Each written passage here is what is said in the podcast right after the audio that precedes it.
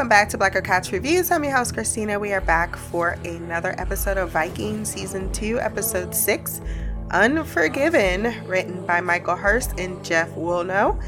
I gave this one a 10 out of 10. I really enjoyed seeing Ragnar come into his own when it comes to politics, when it comes to doing what he has decided to do. You see, he's someone who who handles things in a more insidious manner.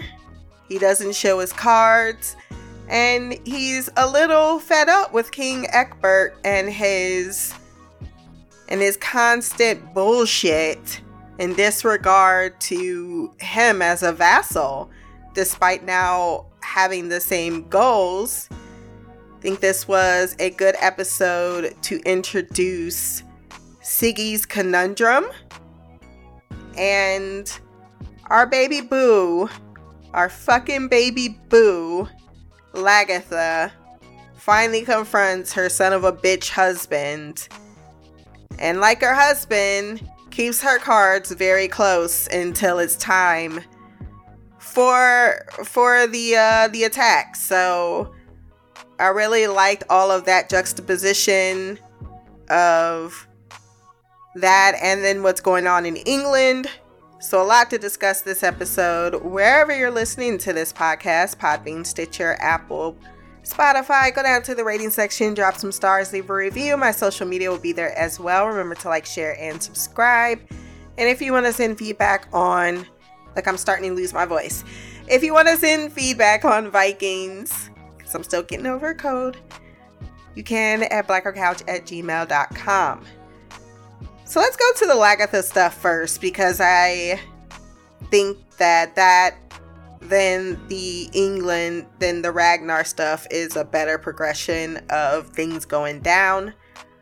She goes back to her husband who is even more drunk, not happy that Bjorn is not there, his son as he considers, and very much not happy that his wife humiliates him the minute he comes back as he tries to stand up drunkenly and confront him.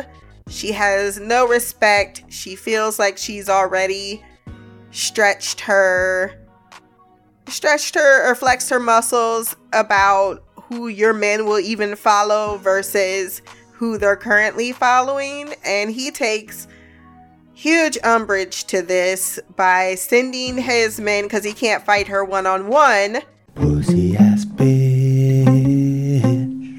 but he sends his men to wake her in the middle of the night and beat her in darkness. I mean, she takes a savage beating. When you see her the next morning and she's got bruises all over her face and all over her body, and her husband is like, What's wrong, my love? Kick his ass, Seabass! Sigvard is a man that should have known that this was not going to be burnt, born from Lagertha. Her son is now with Ragnar. I'm not sure what he he imagined this going down as, but he got exactly what was coming to him because she was not gonna take any more humiliation. And she took a knife and plunged that bitch right into his eye.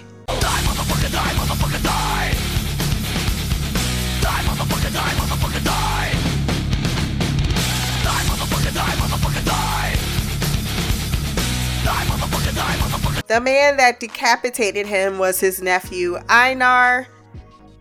And he's finally, finally removed from the board. I could not be happier. What does this mean for Lagertha going forward? We shall see, but she is no longer involved in this very abusive situation.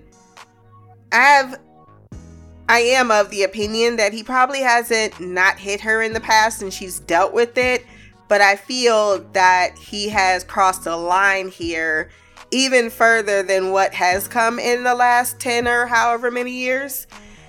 And now he uh he's no longer Earl.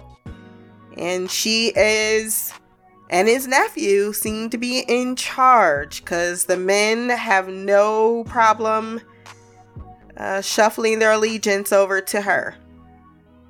Let's discuss England and Athelstan and his budding relationship with King Ecbert. Athelstan is back with his tools. He's given being spoiled really as a scholarly type. Because King Ecbert is not like other men completely caught up in their religious fever without the the benefit of education or knowledge. And he finds that the Romans who worship pagans, uh, pagan gods, were the most successful dynasty in the entire history of history. And he wants to learn from that and that passion for knowledge and enlightenment is what brings him and Athelstan closer together because he gives him a chore in which he can do because you understand pagans. You don't have the same uh, prejudices. He even laughs at the idea that most of his counterparts think that giants once roamed these lands and he's like, We've lost so much more knowledge than we will ever, which is true. That's why they call the Dark Ages the Dark Ages, not because things weren't going on.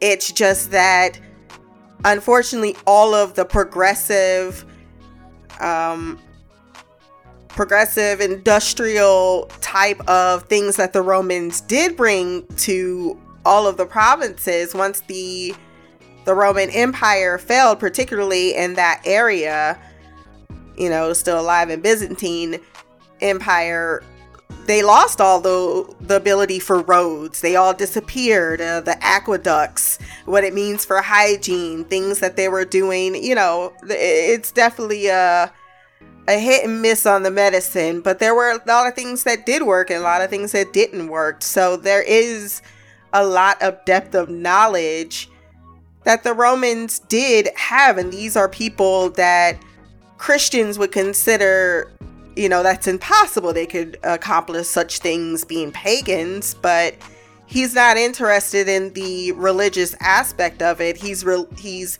interested in these people, and if their gods did enlighten them, then what can we learn from them and bring to our kingdom? So he is someone that is like Ragnar, a seeker of truth uh, an explorer of the mind, if you will, and they both find that that curiosity with Athelstan. Athelstan is shown Roman scrolls that he can he can translate into Latin. But despite their close relationship, like with Ragnar that first year, uh, if you tell anyone about this, I will let them crucify you because this is also something that can look terrible on me because the acceptance between the two continents, Denmark and England, is very narrow minded. There is no coexisting thought process. It is all about the dominant thought process. So even what he's doing is considered heretical, and he's the damn king. So that could be enough to get him removed from power. When you think about that juxtaposed to how everyone is viewing Ragnar's relationship with Athelstan, it's the same kind of deal. Even when Aethelwulf, which is King Ecbert's son, goes to get Athelstan, who's also still uh, tripping because he's having a crisis of religious conscience because he still believes very much in pagan beliefs, but he never did denounce his Christian beliefs. So he's almost living in two worlds inside of his head, and they're conflicting, causing him to have either real, real um, visions or or one ones that are uh, a result of his trauma, because he's had a lot of that as well. So that's what's going on in England. Let's move over to Kattegat. King Horik. Well, first we begin with Siggy going to see the seer. She talks of how she is a little still resentful and angry and bitter about the fact that she lost everything that she once had. And that's understandable, right? She lost her daughter, she lost her husband, she lost her sons, she lost her position. However, she does have Rollo, and while she still isn't, as she puts it, how can I forgive the man that killed my husband? I think that's a very valid, like, I was an honorable wife. What does that mean for me to actually actively, you know, even though the seer goes, he could have killed you, so you got off pretty easy. Well, I'm not going to say thank you for it. Barolo also has been least was the first to look out for her. So he asked, What do you want? She's like, Everything I want to, I do, I do for Rollo. I think she mentions that to King Horik. And she says, I just want to know if the gods are ever going to smile on me. And he says, The gods always smile on brave women.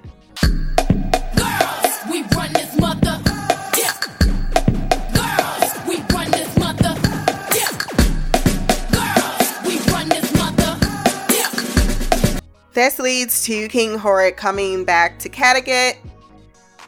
At the feast, he asks Erlendur what happened in England, but he doesn't say anything. He takes the lead from his father, who probably told him, Don't say shit. Like, oh, King Ecbert, he betrayed us and he uh he never meant to honor your agreement. He asks once again about Athelstan, and he's like, yeah, who gives a shit? Never mention his name again because he was a useless man. He was no one to me.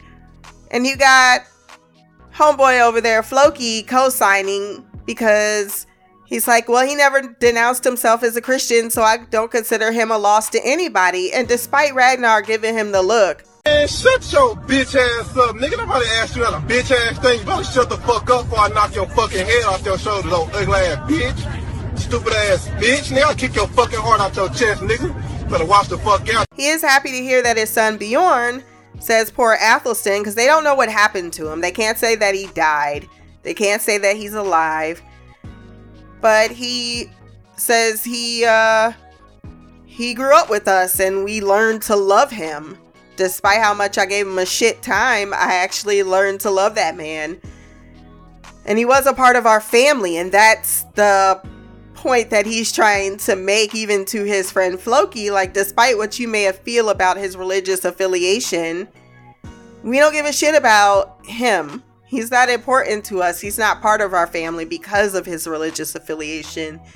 But that's not how that's not how uh Ragnar thinks about it. He is upset. Well, first he makes the comment, you know, sorry for the shortage of the feast.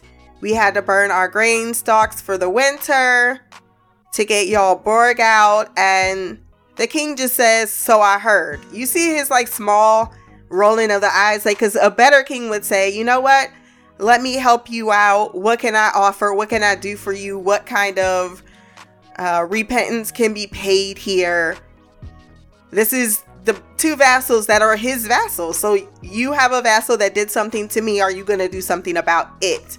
And it's clear that King Ecbert is not. He then has the audacity to say, okay, well, I share your dream. Because he says, what are you going to do now? It's like, I'm going to go back to England because now I want to colonize it and now I want to get revenge. And Rollo says, I would love to go back to England and get me some revenge. And Ragnar says, I agree, but he doesn't make mention of revenge. Notice he just says, Oh, I agree, we should go back. But now both of them don't have the men or the ships that they need to enact their dreams, so King Horik suggests that they go back and approach Jarl Borg. What the hell did you just say? Despite the calmness of his face, you could definitely tell Ragnar was not trying to hear that shit. And then his wife all up in his ear talking about don't listen to him. Like, bitch, why are you telling me something that is very self evident? The whole episode, she was just, ooh, she's annoying. Ragnar's people are definitely on edge because they're like, nah, you you was all hella disrespectful. He was hella disrespectful. How dare you tell us to go back? But Rollo is chosen because you have such a close relationship with him to go back and make the offer. Ragnar knows that he's stuck between a rock and a hard place because he does not want to do this. But he ends up acquiescing and he doesn't say why. He just, the next thing we know, Rollo has made his way to to Borg. I want to say Jarl all the time, but it's so annoying even when I say it. Earl Borg. He uh he rolls up on him, has a meeting with his wife Torvi and his deceased wife Skull. What? What the fuck? Rollo said, "Is she okay about that? Cause that's your current wife." Talking about you ask your dead deceased Skull's wife for advice. And he says, Look, we want you to come back for this alliance. Ragnar, are you sure he's not angry? Well, he's not quite like us, but he has that stain of Christianity about him. You know, he's just like a Christian. He's forgiving, which is rather dismissive. But Rollo's saying, Hey, I look for revenge. You look for revenge. But he's being more pragmatic and he would like you to come back for this alliance. He doesn't mention King Horik, and I think that is relevant. He says, What do you think? and asks his dead wife's skull before kissing it, and decides that they are going to reinforce the alliance. Back in Kattegat, Slug goes up to Ragnar and is like, My father would never tolerate this bullshit, this disrespect. Can you see all the shit that I had to go through? Oh, I think that I found myself an annoying bitch. Please shut the fuck up. I did love Ragnar's response. Like, bitch, your daddy dead. So what he got to say about taking care of you now? Like, I'm not your father. Don't compare me to your father. Don't put me or make it a competition between me and your father. I don't even fucking know that man. Okay? I did love how he picked up his son. He is just always so adorable with those kids. And he's trying to be, you know, because he helps her to sit down. He's trying to be a good husband, but he's also keeping an eye on his son. And she's like, oh, she's so attractive. Bitch, you're so annoying, you jealous little heifer. I, I don't know why women who steal other men get so jealous when they see other women possibly doing the same thing. If anything, you should say, you know, that's fair but he is more concerned about his son and his burgeoning relationship with a maid servant called oh what was her name? I forgot. I'm sure it will come up at some other point. But yeah that's what bjorn spends the entire episode being about is chasing this beautiful maid servant watching her dance trying to get close to her because he got the love bug. She like to fuck me, suck me, suck me, fuck me. I'm the ice cream man. She chunky monkey. She is very pretty. Is she a slave or is she not a slave? I think she is a slave. Because she says that's why you can't be talking to me like this. I don't think that his father is going to be too pleased with the fact that he was supposed to be part of this plan and his ass went out to get his dick wet. Me so horny. Me love you long time. Back in Kattegat, there was a scene while Rollo was away where Siggy went to go see King Ecbert, and he's like, So, what is this game you and me play? And she's like, You want to know why I give you information on Ragnar? It's because I do everything for Rollo. And she believes that because Rollo does want to be Earl, right? So he's setting himself, or she and him are setting themselves up so that they can try to get some power back from their own being a force together. And I love it. I can't say I'm knocking this because why shouldn't you be ambitious? And, you know, I'm supporting my brother, I'm fighting next to him, I'm defending him, I'm doing all the things that I'm supposed to do. But this is her way of of being being someone that's playing the game as King Ecbert says Erlendur is there and she is told basically that he don't know nothing about the game. He also don't know nothing about women, so I need you to put it on him. Now from the top, make it drop. That's some wet ass pussy. Now get a bucket and a mop. That's some wet ass pussy. I'm talking wop, wop, wop. That's some wet ass pussy. despite Siggy being uncomfortable with this, especially since King Ekber over there watching, ew, she does go through with it, but later on she says, I'm not a whore, don't ask me to do that shit ever again. But he also is a little thrown by the fact that Ragnar would actually do this. And she says, I told you he's not like other people. Then we get the moment between Borg and Ragnar. He made his way over very, like, everybody's watching to see what's gonna pop out. Because, like, this is what he did was a huge, like, that, that demands answering for, right? So he walks up to Ragnar and he's like, Look, I was surprised that you invited me here. He's like, Honestly, King Horik is the one that presented it. However, I saw the benefit of inviting you here. I love how careful Ragnar is with his words. Because he's not, he thinks that the other person's hearing what they want to hear, but they're actually just hearing as much as he's allowing them to assume with the things that he says. He starts to watch what he says around who him he's saying it to. And I love that. I saw the benefit of inviting you here. Like, yeah, you know what? This gonna this gonna go well with my plans. Because despite what King Horik says, despite my wife telling me not to listen to him, I know what the fuck I'm about. And he played this brilliantly because he gave Jarl Borg a false sense of security because he's got his own men there as well.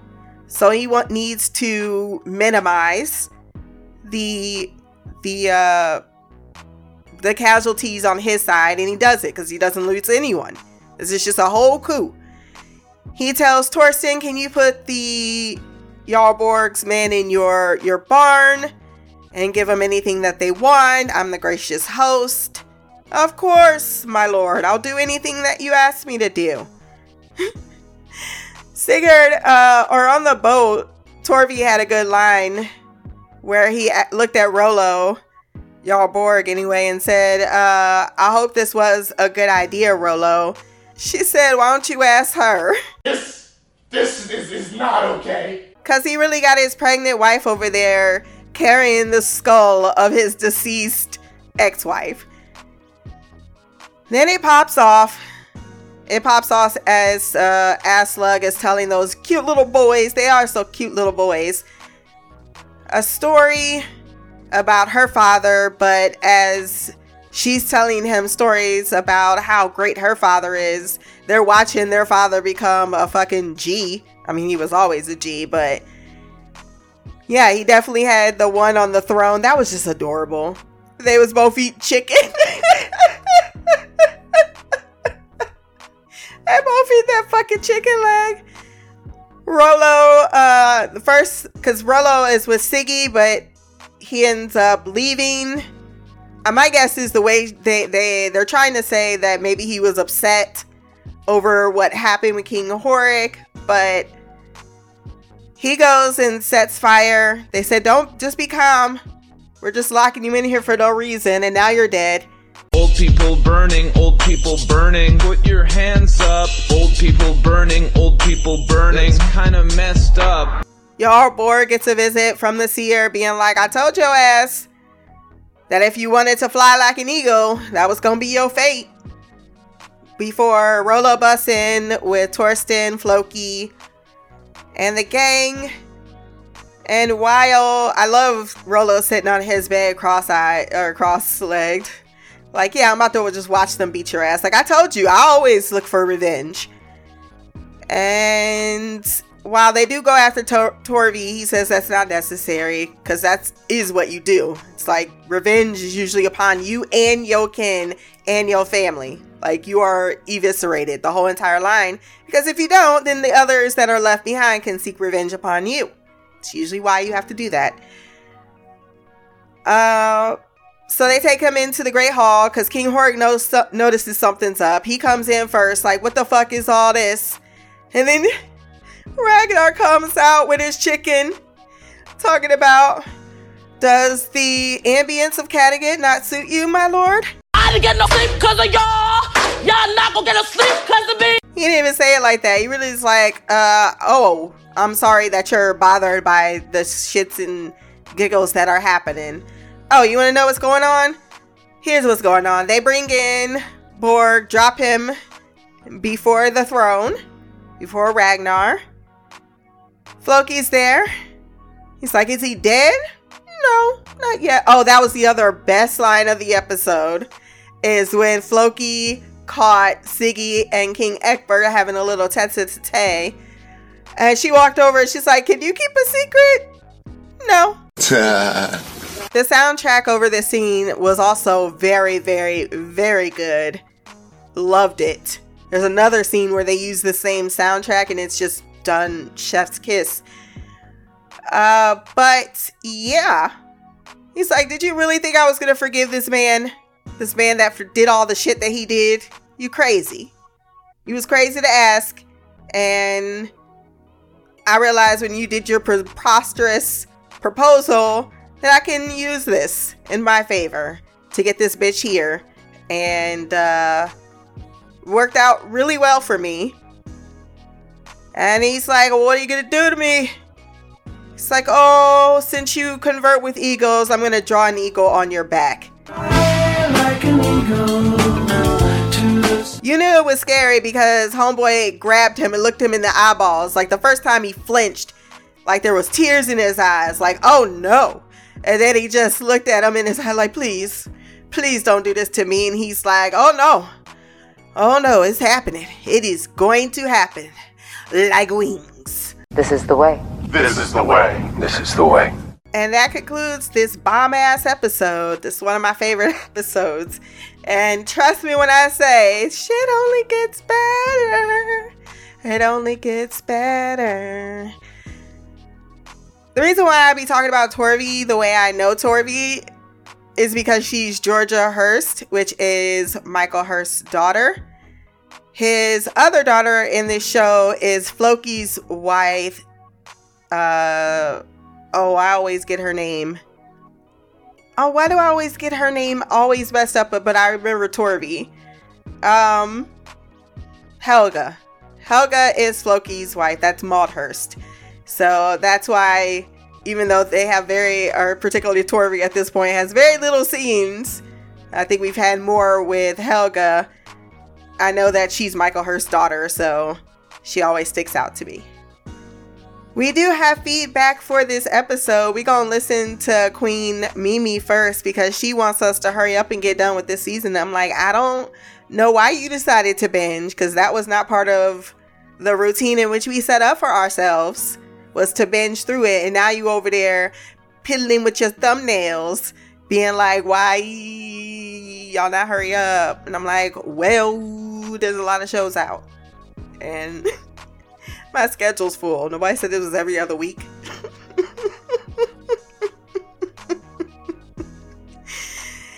Uh, I told her that offline and she just booed me a whole bunch. I was like, that's fair.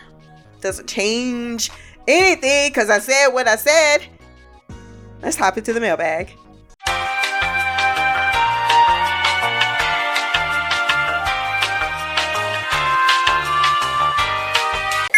Mail, motherfucker. What up, Stina? This is Mimi. This is my feedback for Vikings um, season two, episode six. Um, yeah, I, I like this episode. Uh, it, it took a turn. It had some uh, moments in there where I was like, well, damn.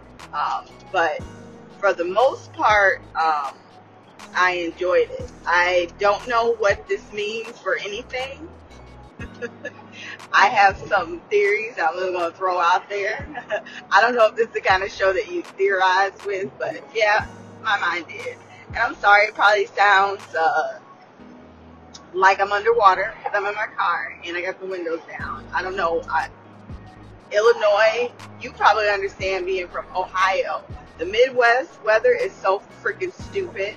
Um, two days ago, it was like damn near 40 degrees and yesterday it was 75. Right now it's 62.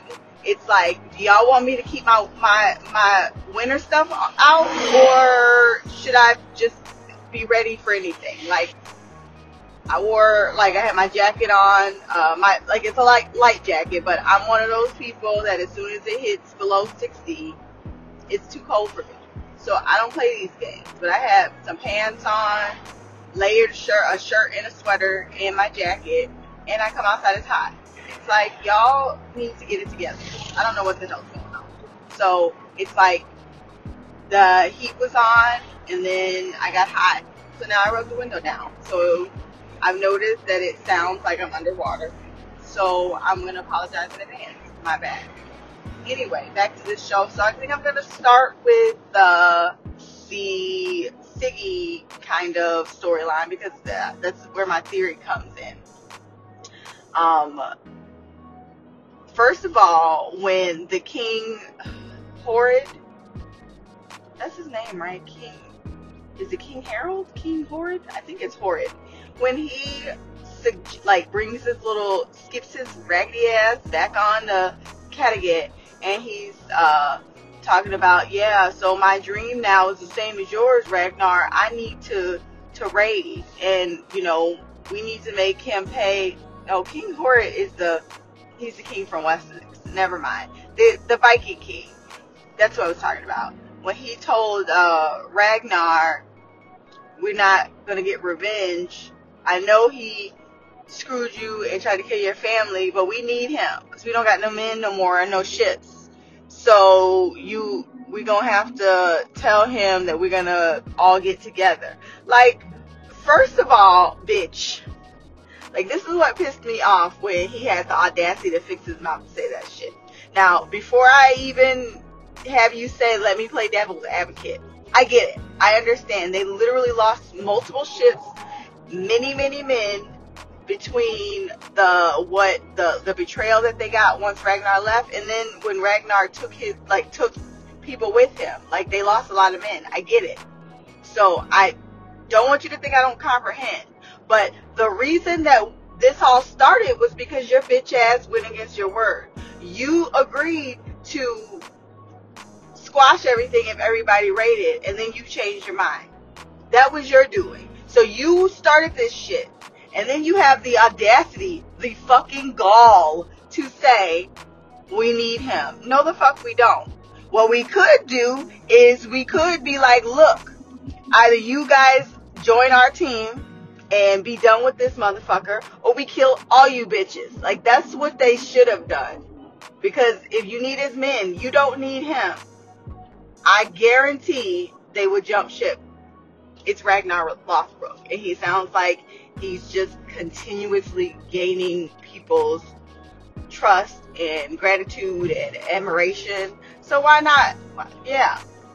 Look, I, I feel like that's a like if you if you wanna die on your hill, you could just you could die. Like, no, I'm not gonna betray uh what's his name? Yoro Barg, whatever the fuck his name is. Spikebeard.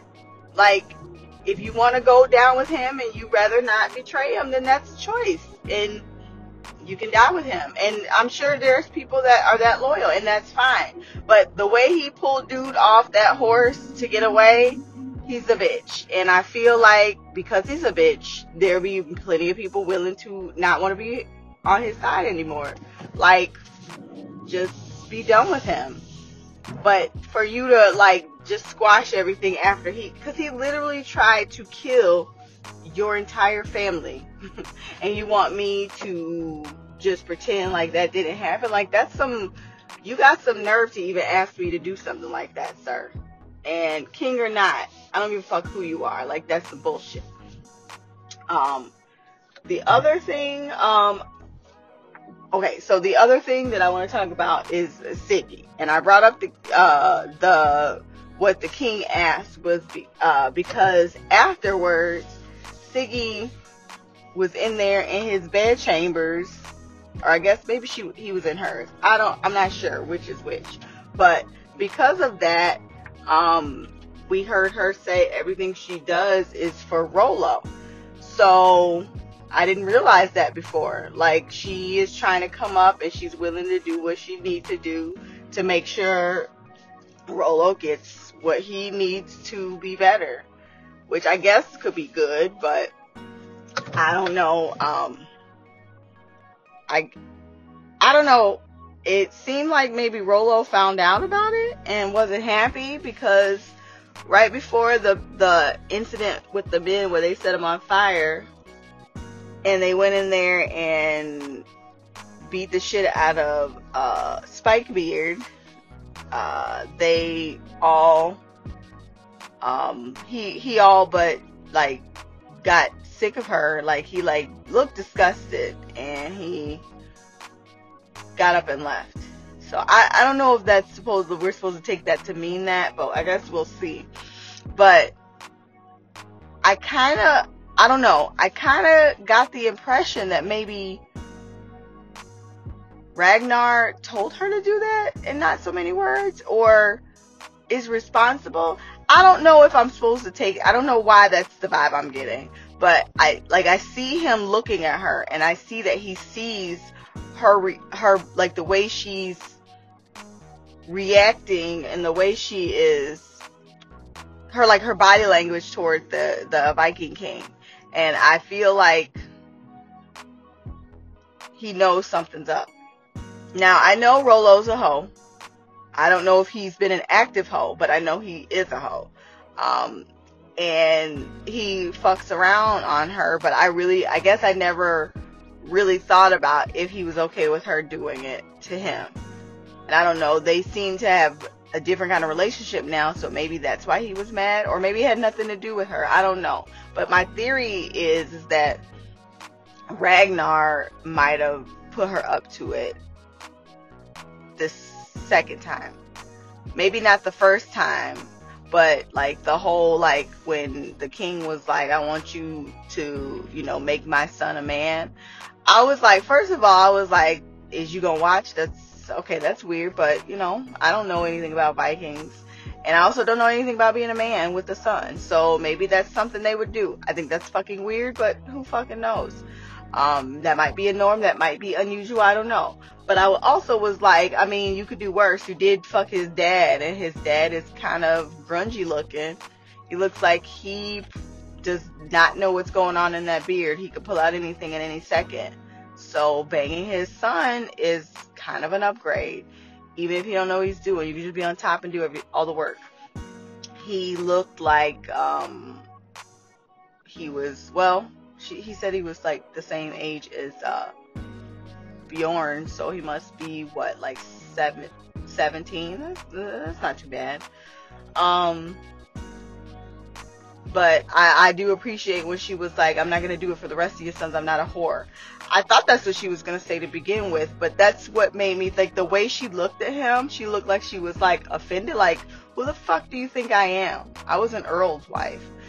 Um, but I, she went along and did it, and it, that's what made me think that, you know, she had maybe some type of side plan with Ragnar because even if Ragnar's still a little bit mad at his Rollo, at his brother, he still also loves him, and we know like he's not above scheming to get get him to do to get what he his brother needs so that he can be better and not you know and do better. So i don't know. That that was my theory and i could be completely off and i guess we'll see. Um, but i did laugh when she came out after um, talking with the viking king and floki saw her and he was looking at her like that knowing look and he was she was like can you keep a secret? And he's like no. Like that motherfucker is a loon. He is really fucking looney tunes. It cracks me up. He gets on my nerve with his looniness. He would bother me but yeah i guess now that Athelstan is gone floki is back to being ragnar's best friend so he's probably happy and I feel like he told all the business because he likes spilling people's tea. He does it all the time.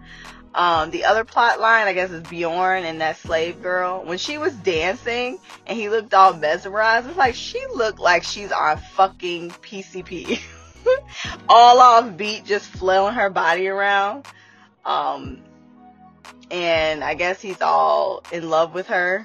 It was like instant as soon as she spilled that water on him. Um, I don't know how they be getting these slaves, but they always tend to have pretty ones. maybe they just keep the pretty ones and the ugly ones gotta die. I don't know. Um, or maybe be traded. But I don't know where that storyline's gonna go, but I'm assuming it's he's supposed to be enthralled and he's gonna do something with her because he wants to keep her, but he also wants her to choose and he's in love with her, blah blah blah blah blah. He's clearly a virgin because when was he supposed to be a hoe? He was with his mama during his uh, youthful time when he would be a hoe. he didn't get to go on raids, and he was probably too busy protecting his mama from the scum she was dating before, or be, so he couldn't get it in. That's just a theory, but he seems all bright-eyed and bushy-tailed, like he's never had a vagina before. Especially the way he's looking at that slave girl.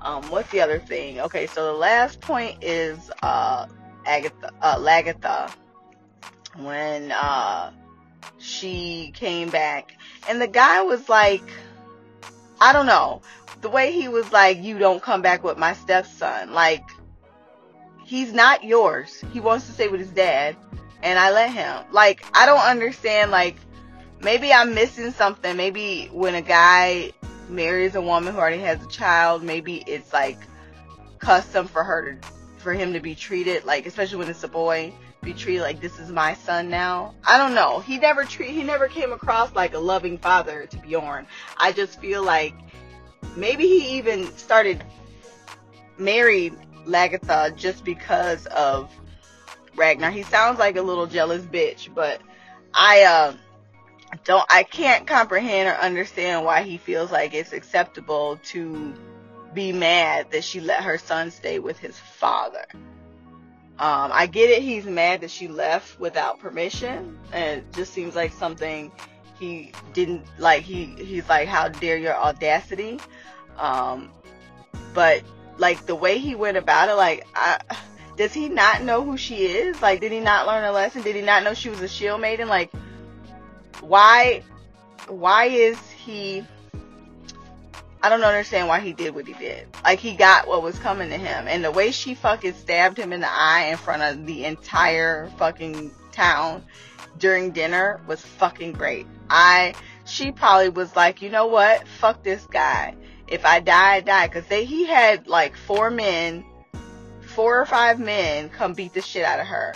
And everybody can see what happens. And if I remember correctly, Athelstan was like, you know, if this happened, you know, and a woman says that her husband did this to her, it would be in her right to, you know, I guess, you know, he he would get what was coming to him.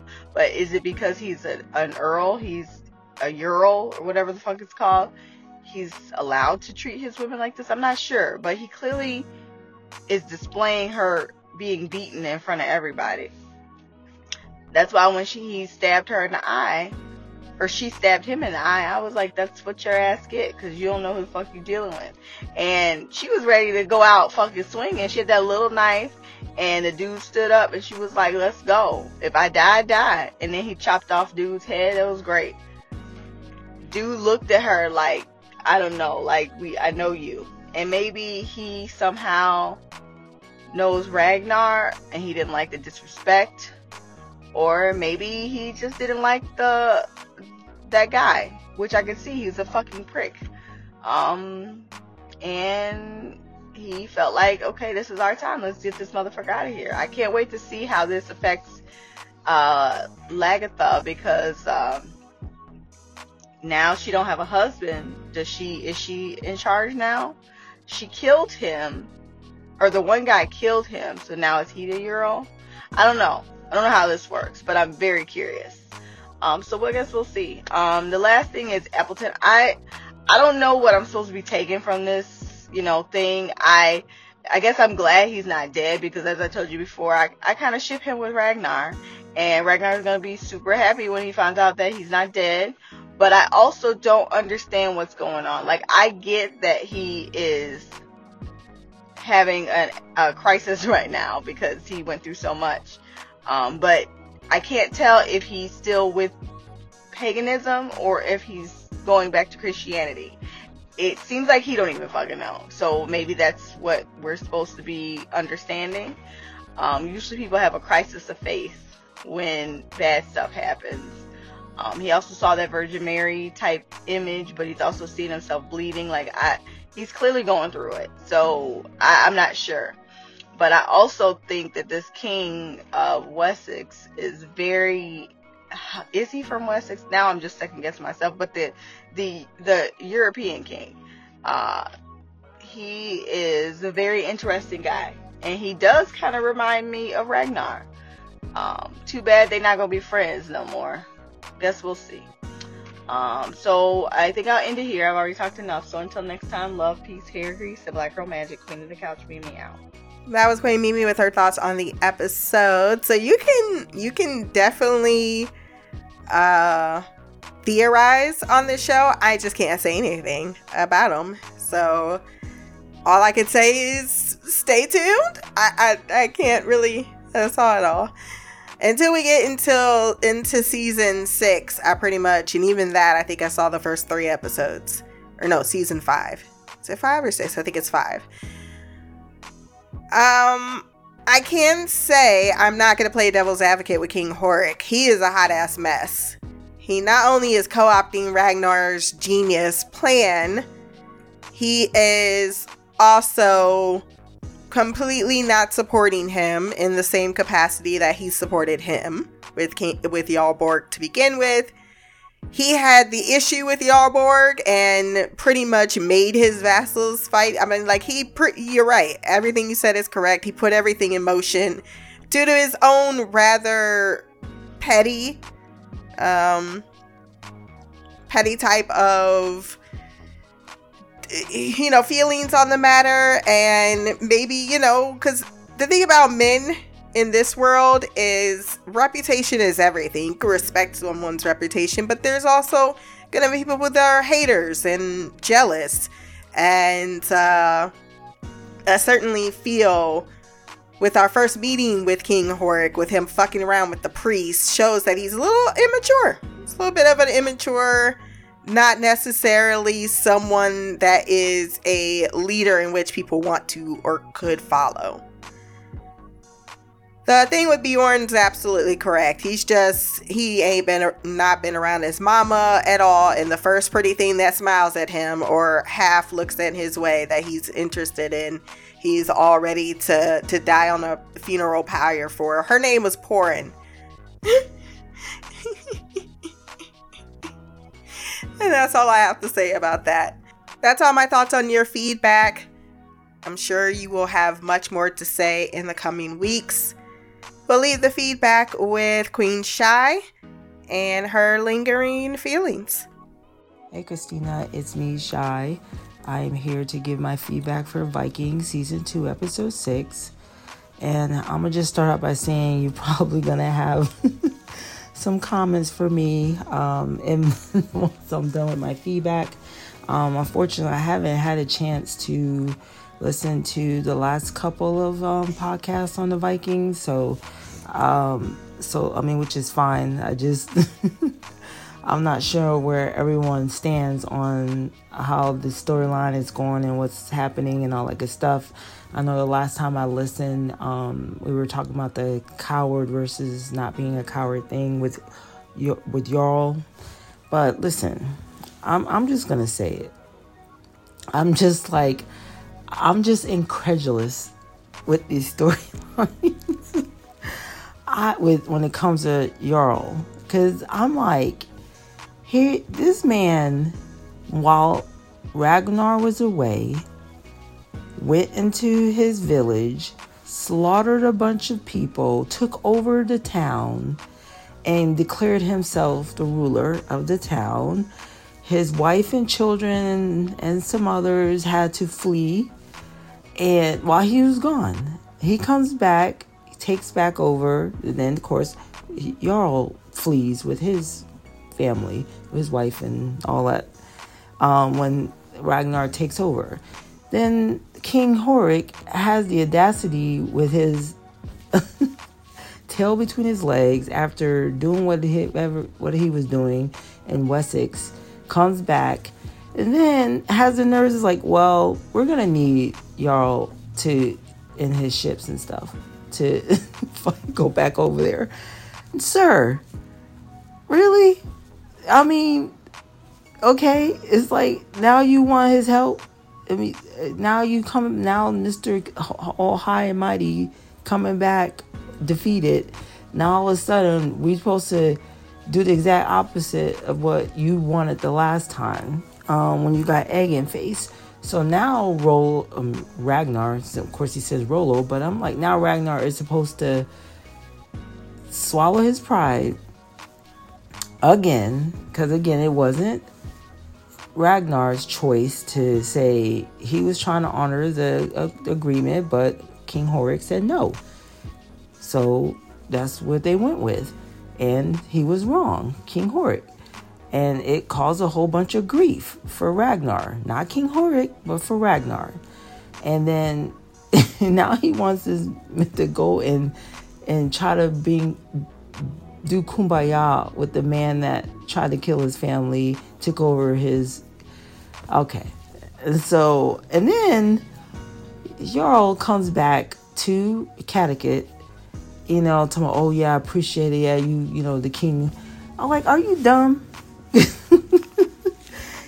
Even if that was true, even if Ragnar was like on the up and up with the king and willing to let bygones be bygones, would would you not still be a little bit suspicious and have your guard up just a tad bit? I mean. I'm just saying, you're in, you just, you just took over this place. You left. You come back, you know, from the, you know, the, because of the king. Even though, even though you don't get along with the king either, you are not buddy buddy with Ragnar. You're basically in enemy territory, and you're just gonna trust this word that, oh yeah, you're more than welcome here. Again, even if that were true, why not? Why would you not at least have your guard up just a bit and be on the lookout just a bit? I mean, they all just sleeping and he ain't got no clothes on in bed with his wife. Like, nothing can happen. This is it. And so I just, I mean, okay, so whatever. I, you know, you can say I, I'm just I just think it's ridiculous. I think it's dumb. I think it's asinine to sit there and not be a little bit on guard. Um, and then there's Siggy. I'm like, ma'am, I know you just didn't say go to Floki and ask that dude if he can keep a secret. Floki? Siggy, really? really? Oh, he cracked me out when he's like, no, like, no, wait, wait, what? Do you know me? so that was hilarious. Um, and so that was, um, I could see there's going to be some issues, obviously, with Rollo and Siggy because Siggy is ambitious. Um, and I get it. She left, she lived a certain lifestyle but what the seer said is also true. She could be dead. I mean, if if you don't like the life you're living, it's not like it's a horrible life you're living. You're not living as a slave. You actually got the favor of the you know the Earl's brother, you know, Rollo. So you're living a decent life. Yet, is it the life you were accustomed to or used to live in? No. But at the same time, it's not you ain't a slave either. Like that one girl that Bjorn has a crush on. So it could be worse, it could be better.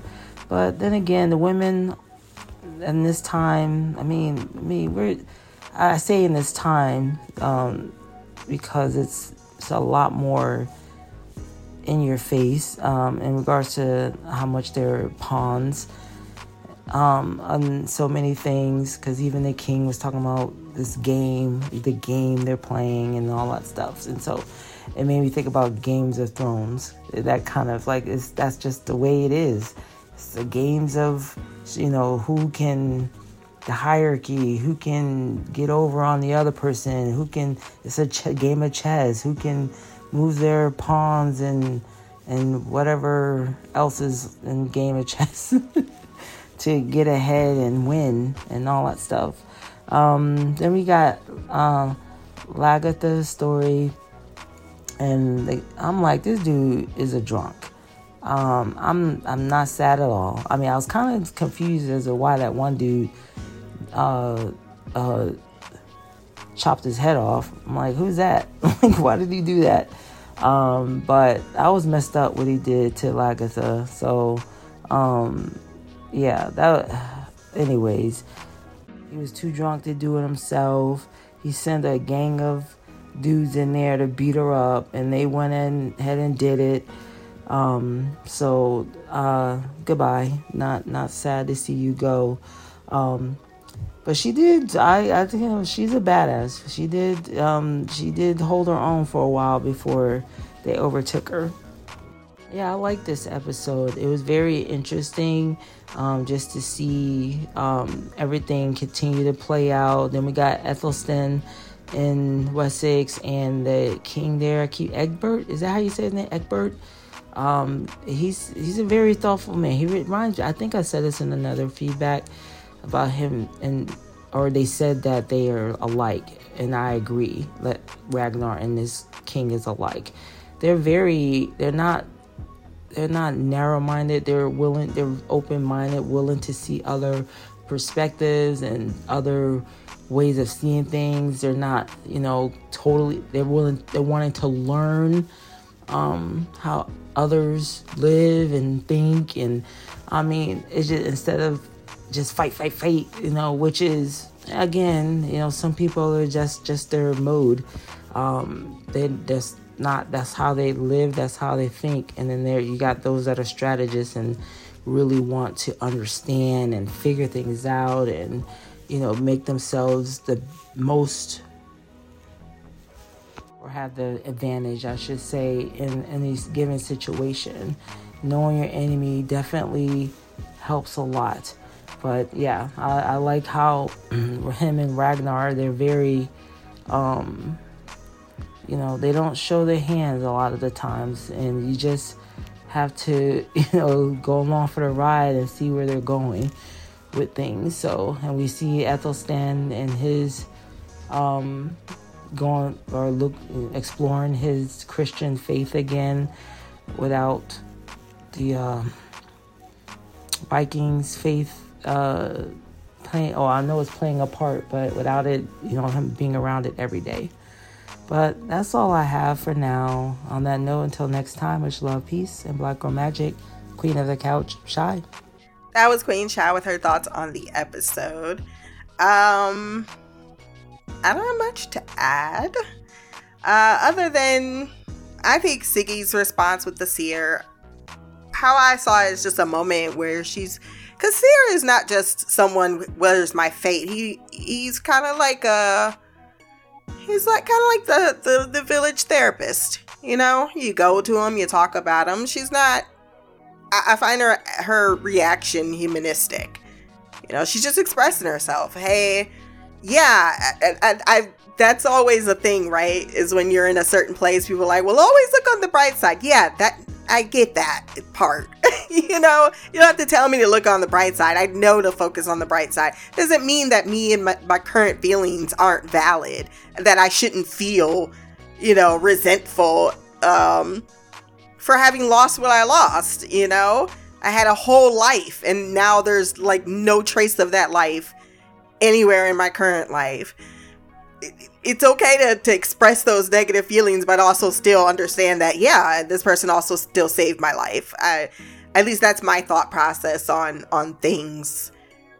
Because I have people do it to me all the time.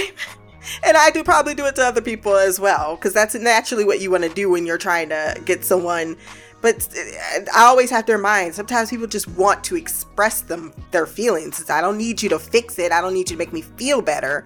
I'm just telling you what what I'm feeling. I'm not saying it's right. I'm just feeling this way.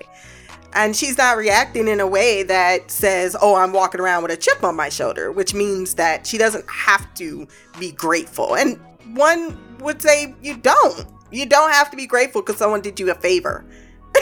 you just don't. You can be, but or even if the being grateful of, you know, I'm taking care of your bro, or whatever the case may be, because I think her and Rollo have a different type of relationship than one we've seen with Siggy, other than, you know, him acknowledging her. But I mean, to say that he can make her a slave, they can't.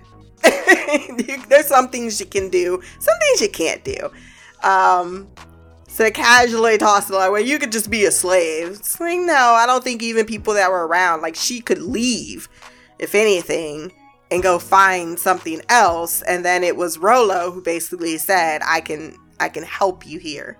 Um, because one day I, I intend to be someone of importance, and I think that you are someone who can help me with that. So I like where they're at right now um, in their personal ambitious related because I don't I don't think that this is a world where in which you should not be ambitious. If you don't be ambitious, if you're not ambitious, you know you might find yourself you know on the outside of shit really quickly. So um, I'm not gonna knock ambition just because it's not coming from Ragnar.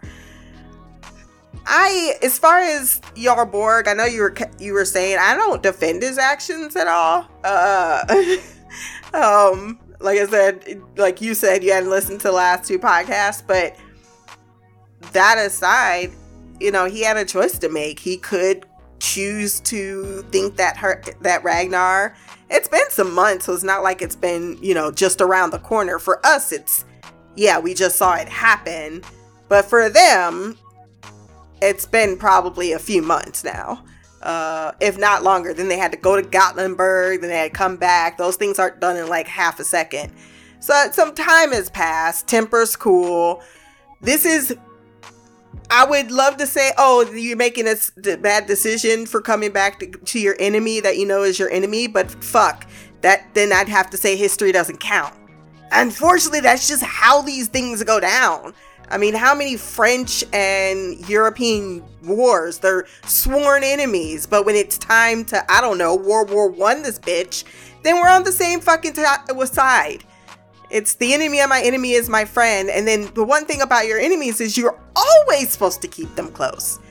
Um, and thus, in the game of it all, I don't think it was out of the realm of, okay, well, it's not that I forgive you, it's just that you need something more you have something I need. That was the selling point. That's what got him there. And Rollo had to sell that, which was the truth. And he could have found out the truth from anybody. Yes, King Horik and then want to go raids, but they don't have the ships.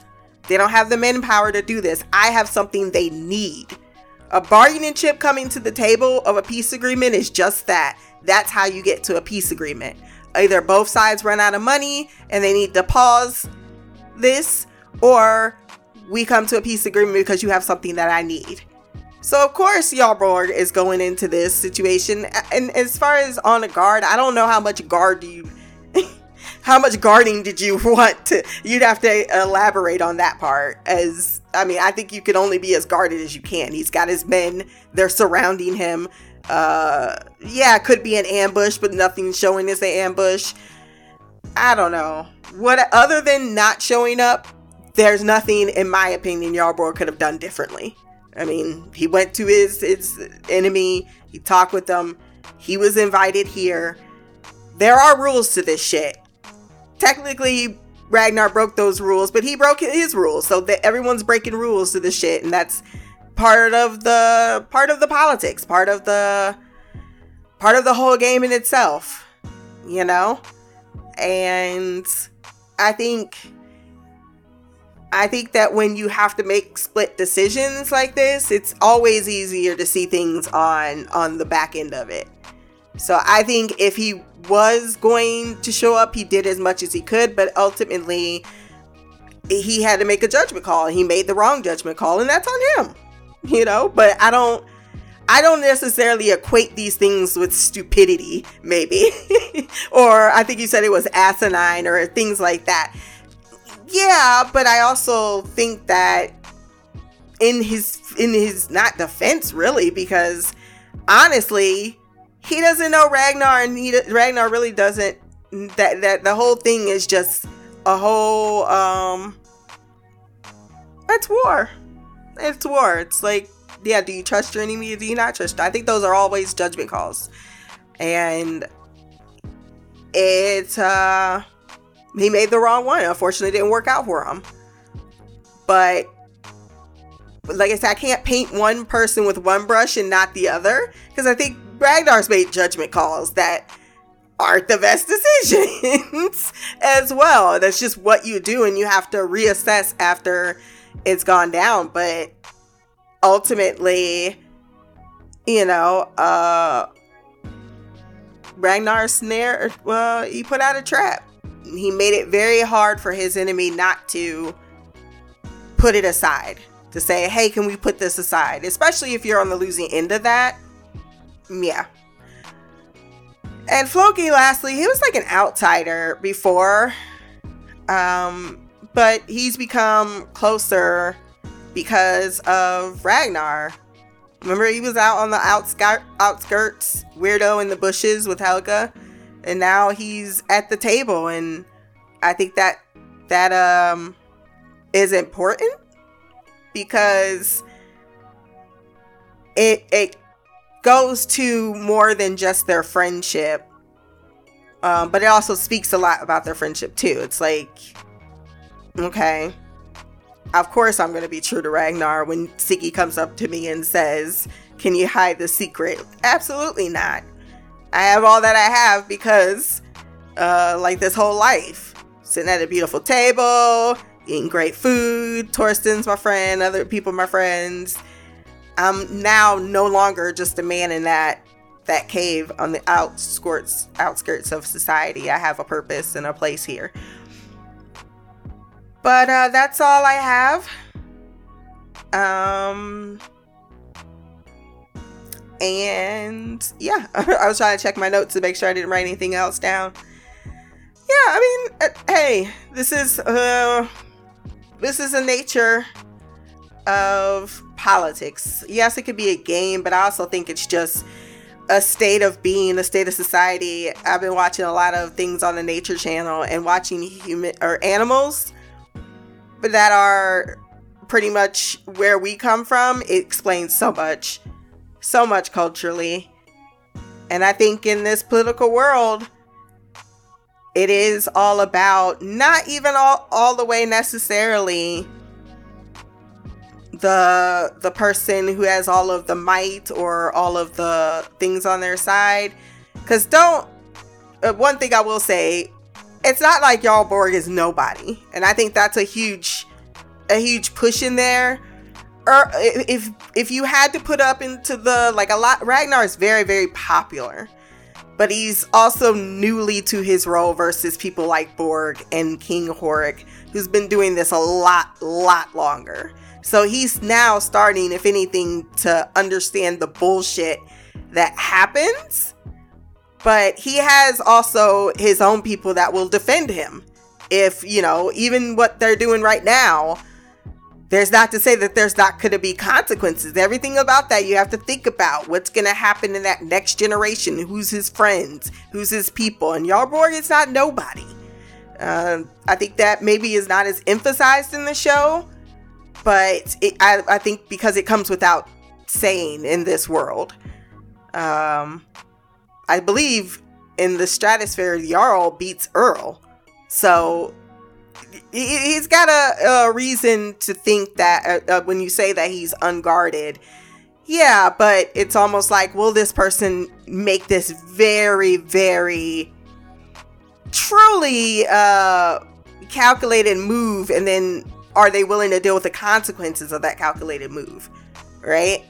So i think in the later ep- next few episodes i think maybe that will um because i'm not trying to sell it to you but i wonder if that will how that will affect if anything your how you view uh, things that they that that go down but that's all i gotta say if you have additional thoughts on this episode, blackercouch at gmail.com. My social media will be below.